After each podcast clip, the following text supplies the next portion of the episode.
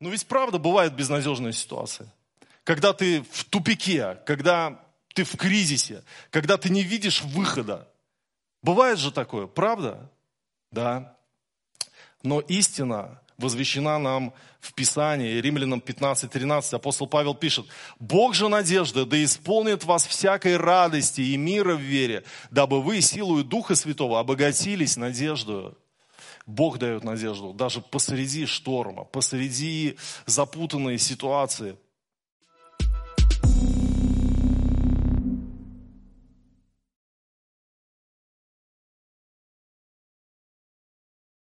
Я сегодня хочу проповедовать на тему, что есть истина. Вы знаете, когда мы живем в этой жизни, мы встречаемся с двумя понятиями – правда и истина. Апостол Петр пишет свои послания церкви, которая находится в то время в гонениях, притеснениях. Император притесняет, римляне притесняют, гонят их, отбирают имущество, сажают в тюрьмы. И апостол Петр пишет об этих обстоятельствах, об этих огненных испытаниях. И он говорит: это правда, что вам тяжело, это правда, что... Сейчас вот все такое творится, и вы не находите себе утешения во внешнем мире. Но я хочу вам сказать, что эти люди, кто вас преследует, они дадут ответ имеющему вскоре судить живых и мертвых. Он говорит: послушайте, скоро наш Господь придет, земля и все дела на ней сгорят, все уничтожится. Поэтому, когда мы э, переживаем что-то в жизни, в жизни есть правда. Она вот такая обнаженная, она кричит себе в лицо, она может заявлять о безнадежности. Но есть еще истина. Истина – это то, что по-настоящему объясняет правду вещей. И поэтому, когда ты встречаешь какое-либо обстоятельство в своей жизни, стоишь перед каким-либо решением, очень важно задать вопрос: что есть истина? Что есть истина? И однажды этот вопрос задал Пилат Иисусу Христу, и, но, по всей видимости, он не был заинтересован в ответе, потому что он задал вопрос и вышел из притории. Давайте мы это место с вами прочитаем. Иоанна восемнадцатая глава, с тридцать седьмого по тридцать восьмой стихи. «Пилат сказал ему: „Итак, ты царь?“ Иисус отвечал: „Ты говоришь, что я царь. Я на то и родился, и на то пришел в мир, чтобы свидетельствовать о истине. Всякий, кто от истины, слушает гласа моего“». Пилат сказал ему: «Что есть истина?» И, сказав это, опять вышел к иудеям и сказал им: «Я никакой вины не нахожу в нем». Мне очень понравилось объяснение этого местописания флоренского. Он э, так объяснил: «Что есть истина?» вопрошал Пилат у истины. Он не получил ответа, потому не получил, что вопрос его был всуе. Живой ответ стоял перед ним, но Пилат не видел в истине ее истинности. Предположим, что Господь не только своим вопившим молчанием, но тихими словами ответил бы римскому прокуратору: «Я есть истина». Но и тогда, опять-таки, вопрошавший остался бы без ответа, потому что не умел признать истину за истину. И действительно, Пилат, в его понятии, вот в римской культуре, это был просто, ну, какой-то определенный термин. Истина – это, значит, и нужно было дать определение. Он не ощутил, что он сам стоит перед истиной. И вы знаете, я недавно в своем телеграм-канале «Экзистенция» начал публиковать а, такие заметки о моих впечатлениях от картин художников, которые... вложили в свои картины некие задумки, такие тайные задумки, которые сразу сперва, может, может быть, ты не обнаружишь. И я там э, Рембрандта, значит, э, опубликовал свои заметки, его картину о блудном сыне, и Иванова «Явление Христа народу». И мне написала одна подписчица, девушка из Москвы, она говорит: «Спасибо, меня так эта рубрика впечатлила, что я хочу с вами поделиться о своем впечатлении от картины Николая Ге „Что есть истина“». И она, значит, прислала мне и саму вот эту картинку и свое описание. Там вот, в общем-то, очень простой, простая такая, простой сюжет, то, что мы прочитали. Пилат стоит перед Христом, но Пилат полностью залит золотым светом таким, освещен, а Христос в тени стоит, в темноте. И Пилат вот так вот рукой жестикулирует перед его лицом. И, э, и виден только профиль. И, и ну, как бы он спиной для нас стоит, Пилат. И э, вот он апеллирует, он жестикулирует, он доказывает Христу, он объясняет ему. Ну, то есть э, он как бы глаголющий, он возвещающий. А Христос, внимающий, стоит и стоит в тени. И э, она так объяснила это, что э, у Пилата было вот такое горделивое самодовольное лицо, и он объяснял истине, что есть истина на самом деле. Он как бы как власть имеющий по отношению ко Христу, он светоч. И таким образом, она говорит, создается впечатление, что так как он спиной для нас, что мы все в Пилате или за Пилатом, иногда доказываем Христу, что есть истина.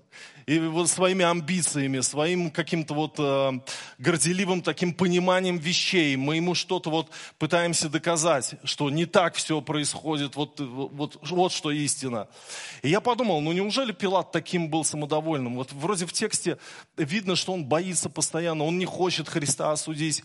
Э, но потом я э, прочитал... из диалога Пилата со Христом некоторые, некоторые слова, которые убедили меня все-таки в том, что Пилат чувствовал власть перед Христом. Кстати, я хочу вам сказать, что вот эта картина Николая Ге, она была выставлена на выставке в Петербурге, но обер-прокурор Святейшего Синода Победоносцев обратился к Александру Третьему с письмом: «Не могу не доложить вашему императорскому величию о том всеобщем негодовании, которое возбуждает картина Ге, что есть истина. Художник имел в виду надругаться над образом Христа, Бога, человека и Спасителя». И на краях письма Победоносцева Александр Третий написал: «Картина отвратительна». Ее сняли с выставки. А потом Третьяков ее вроде бы хотел купить, но из-за общественного вот этого мнения он решил не покупать. И Лев Николаевич Толстой написал письмо Третьякову и убедил его, говорит: да вы что, вы просто теряете эпохальную картину. И тогда Третьяков ответил ему: хорошо, я ее куплю, но выставлять пока не буду, потому что ну, придет ее время. И ее время, конечно же, пришло. Замечательная картина в Третьяковской галерее, можно ее увидеть. Но тот текст, который меня убедил в, в властолюбии и в правдолюбии Пилата, он находится в этой же главе Иоанна девятнадцать, с девятого по одиннадцатый стихи. «И опять вошел в приторию и сказал Иисусу: откуда ты? Но Иисус не дал ему ответа. Пилат говорит ему: мне ли не отвечаешь? Не знаешь ли, что я имею власть распять тебя, и власть имею отпустить тебя? Иисус отвечал: ты не имел бы надо мной никакой власти, если бы не дано тебе было свыше. Посему более греха на том, кто предал меня тебе». Вот давайте мы посмотрим из этого диалога э, на правду и истину. Скажите мне, правда ли, что у Пилата была власть над Христом отдать его на распятие или отпустить его? Ну правда же. У него же было такое право и власть отдать Христа на распятие. И он говорит ему правду. Он возвещает ему ну, правдивую, правдивое положение вещей. Объект, ну, то есть реальность на тот момент для Пилата объективную. Я могу тебя отдать на распятие, а могу тебя отпустить. И ты мне ли не отвечаешь? И тогда Христос говорит: послушай, ты не имел бы надо мной власти, если не дано было бы тебе свыше. А это истина. Вы понимаете, и в жизни мы так встречаем ситуации каждый раз, когда есть реальность положения вещей, правда. Но нам очень важно задать вопрос: а что есть истина? Не так, как Пилат задал. Потому что он в суе задал этот вопрос. Он не хотел ответа на этот вопрос. А нам нужно получить ответ на вопрос относительно любой жизненной ситуации. Что здесь есть правда, а что здесь есть истина?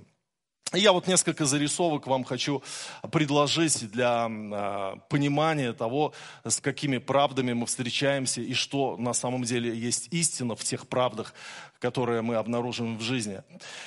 Итак, правда – это реальность, положение вещей, это то, что я вижу, это то, что ну, происходит во внешнем мире. А истина – это то, что по-настоящему объясняет эту правду. Итак, правда. Человек говорит: какой Бог? Я сам обеспечиваю себя, сам зарабатываю себе на жизнь. Если я не заработаю, никакой Бог мне ничего не даст. Истина. Ты голым пришел в этот мир, голым и уйдешь. Все, что у тебя есть, тебе дано Богом. Да? Или вот такая правда. Я не из-за того человека вышла замуж. Мой брак – это ошибка. Я вышла не по любви. Истина. Брак – это завет. Его нельзя отменить, но его можно преобразить. Аминь. Правда. Как я могу полюбить моего отца, деспота? Истина. Во Христе можно найти любовь к ближнему своему. Во Христе можно найти. И я тому свидетель, что у меня не было к отцу моему любви, даже когда я покаялся. У меня было непрощение и дистанция по отношению к нему. Я не называл его папа, будучи верующим, будучи христианином. И я помню, как Бог исцелил мое сердце. Я помню, как с пастором Сергеем Пряничниковым разговаривал и говорил: как, как я могу его любить? Ну как? Я не могу. У меня, у меня ничего не может внутри, ничего не, не дает мне, никакие мотивации, никакие силы не дают мне возможность моим голосовым связкам сказать ему: папа, я не могу. И я помню, как он служил мне, и помню, как потом эм, были какие-то определенные пророчества, молитвы. И я помню, как Бог исцелил мое сердце, когда я пришел домой, сел на кресло и сказал: папа, привет. И это был первый раз в моем юношестве, первый раз. Потому что Бог исцелил мое сердце. Во Христе мы можем найти ответ, во Христе мы можем найти любовь к ближнему. Еще правда. Я не могу без секса вне брака, так как это вредит моему здоровью. Ко мне пришел один раз на консультацию брат во Христе и говорит: пастор, я был у врача, у меня проблемы со здоровьем, и врач мне сказал: потому что тебе нужно заниматься сексом, и поэтому у тебя проблемы со здоровьем. И он как бы, что он хотел от меня? То ли он хотел, чтобы я ему сказал: ну, конечно же, занимайся сексом. Пусть Бог тебе даст доброго здоровья. Но на самом деле, если мы будем изучать эту тему, и вообще истина в Слове Божьем, воздержание никогда не повредит твоему здоровью. Никогда. Наоборот, сделает тебя здоровым и нравственно, и физически. Вы можете сказать на это аминь? Аминь. Правда, такая правда. Если я буду экономить, то у меня будет больше денег и процветания. Если я буду экономить, и буду экономить, и бережливо относиться, все экономить, экономить, никому ничего не давать. Истина. Притча одиннадцать двадцать четыре. Иной сыплет щедро, и ему еще прибавляется, а другой сверх меры бережлив, и однако же беднеет. И это истина. Аминь. Аминь. Это не значит, что не нужно быть экономным, но это значит, что не нужно быть скупым. Правда. У меня безнадежная ситуация. Но ведь правда бывает безнадежная ситуация. Когда ты в тупике, когда ты в кризисе, когда ты не видишь выхода. Бывает же такое, правда? Да. Но истина возвещена нам в Писании, Римлянам пятнадцать тринадцать, апостол Павел пишет: «Бог же надежда, да исполнит вас всякой радости и мира в вере, дабы вы силою Духа Святого обогатились надеждою». Бог дает надежду даже посреди шторма, посреди запутанной ситуации. У меня есть друг, он живет в Красноярске, молодежный пастор Сергей Леонов. И он бегает, я, я бегаю практически каждый день, и он бегает каждый день больше, чем я бегаю. Он бегает по двадцать, по тридцать километров, и иногда он выбирает такие дни, день своего спасения. Он определенную дистанцию бежит большую, преодолевает новую для себя, и отмечает это, и пишет о том, что Иисус меня спас, и слава Господу. Дело в том, что Сергей когда-то был наркоманом, который не видел выхода в своей жизни. У него разлагалась печень, у него было подор- подорвано полностью здоровье. И он пришел в церковь. И вот э, недавно был день борьбы с наркоманией, и он в Инстаграме написал, он пробежал дистанцию очень тяжелую, длинную, и написал: «Я помню весь путь, которым вел меня Господь. Помню, как в январе девяносто девятого, потеряв всякую надежду, я пришел в церковь, не веря даже, что смогу получить свободу от наркотиков. Но Иисус настолько был добр ко мне, что за одну зимнюю ночь Он изменил всю мою сущность. двадцать три года я учусь достигать разных высот с Иисусом. И сегодня мне покорилось новое.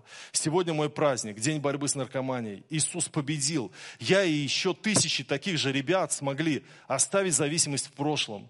Мы не просто бывшие, мы другие, мы новые. Спасибо всем, кто сегодня ведет эту борьбу в центрах. В центрах. Спасибо». Вот такой вот его пост был. Аллилуйя! Да? Поэтому здесь есть много людей у нас в церкви, которые могут поднять руку. Если ты со мной согласен, сделай этот жест, подними руку вверх, вырази свой протест, аллилуйя, протест наркомании, потому что Господь меня освободил, аминь, аминь. Слава Господу, давайте подарим Господу аплодисменты. Бог делает из безнадежной ситуации, Он делает выход, и Он дает настоящую свободу. Правда, это твой диагноз, мы не отрицаем диагнозы врачей. Мы не церковь, которая в утопии живет и в иллюзиях. И врач поставил диагноз, а мы говорим: мы не верим в этот диагноз.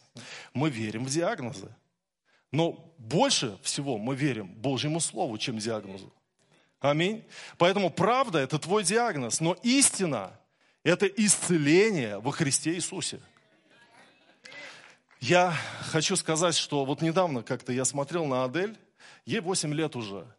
И я вспомнил, вспомнил о том, что э, у нас был диагноз в нашей семье, что мы не имели больше возможности иметь ребенка. Готовились к операции, к определенной, не ЭКО, другая, но и, и не факт, что она принесла бы результат. Молились много. И Господь до операции сделал чудо. Кристина забеременела, родилась Адель. И это была безнадежная ситуация, потому что врач говорил: невозможно. Но Бог сделал это возможным. И вот когда я смотрю на Адель, я вижу Божие чудо в этом. Вижу, что Бог из безнадежной ситуации сделал возможность и сделал чудо. А вчера Инна родила, жена пастора Алексея, как фамилия-то? Пластинин. Пластинина она? Да, сына родила. Столько лет они не могли, и столько лет врачи пугали страшными диагнозами. Она приезжала в Тольятти, она говорит: представь, мне врач в Магнитогорске поставил диагноз, там чуть ли не онкология с ужасными последствиями. И, и, и в общем, суть в чем? В том, что без даже вот определенного вмешательства в ее организм, без операций всяких, она забеременела и родила сына вчера. Мы поздравляли Марину, маму ее, если она здесь в зале. Марин, Марин, да? Аллилуйя, поздравляем тебя. Слава Господу. Итак, есть правда, а есть истина. И надо вообще сказать, что правда у людей может быть разной. Правда может быть разной. И у каждого она своя. Вот у Стругацких есть произведение «Трудно быть Богом». И там есть диалог доктора Будыха с Руматой. Не буду объяснять, кто доктор Будых, а то уйдем далеко туда, в это фэнтези его.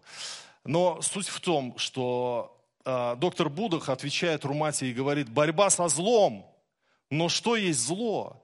Всякому вольно понимать это по-своему. Для землепашца зло, налоги и засухи. А для хлеботорговца засухи – это добро.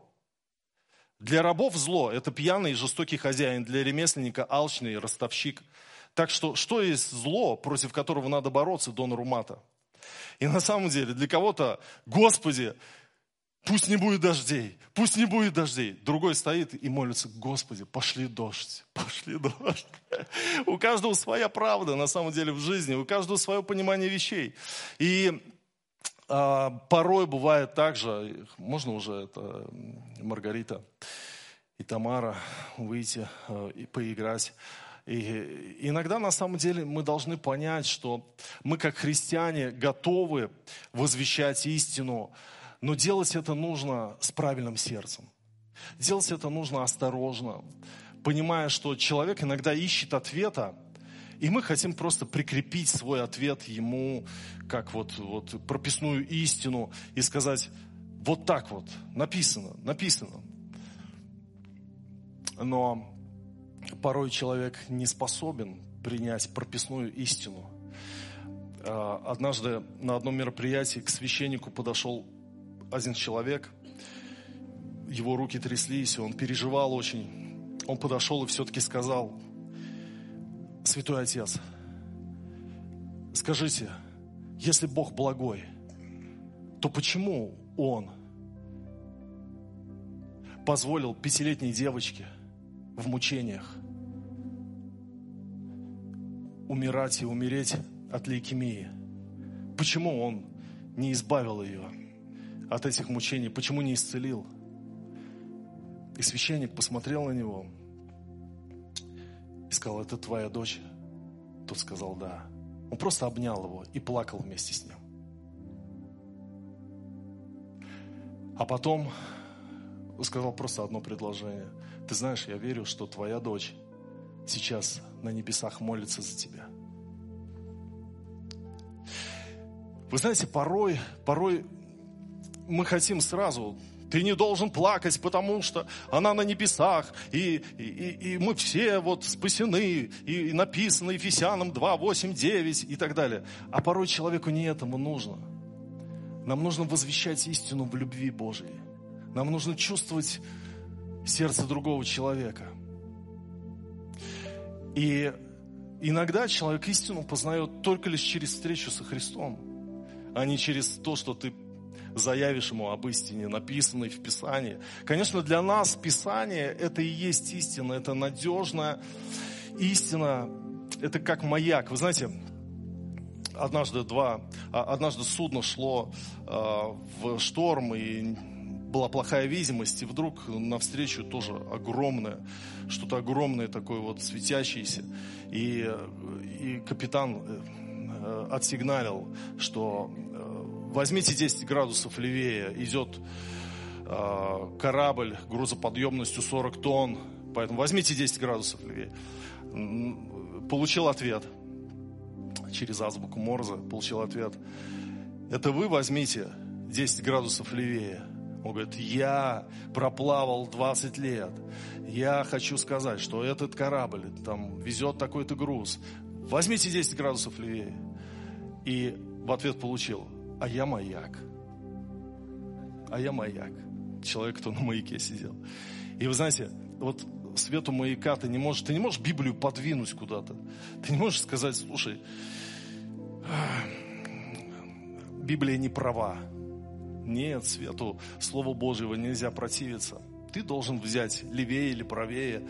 Ты должен сделать так, как говорит истина. И тогда Бог благословит тебя. Аминь. Давайте поднимемся.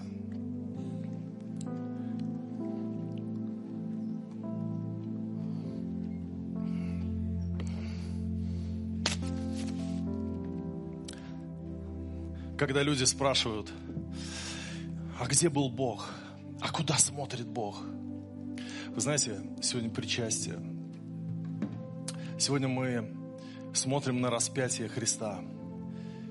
И я хочу сказать, что правильно задать вопрос относительно Бога и Его взгляда нужно следующим образом. А откуда смотрит Бог? А Он смотрит с Голгофского креста. Сострадая, прощая, любя, отдавая свою жизнь за тебя.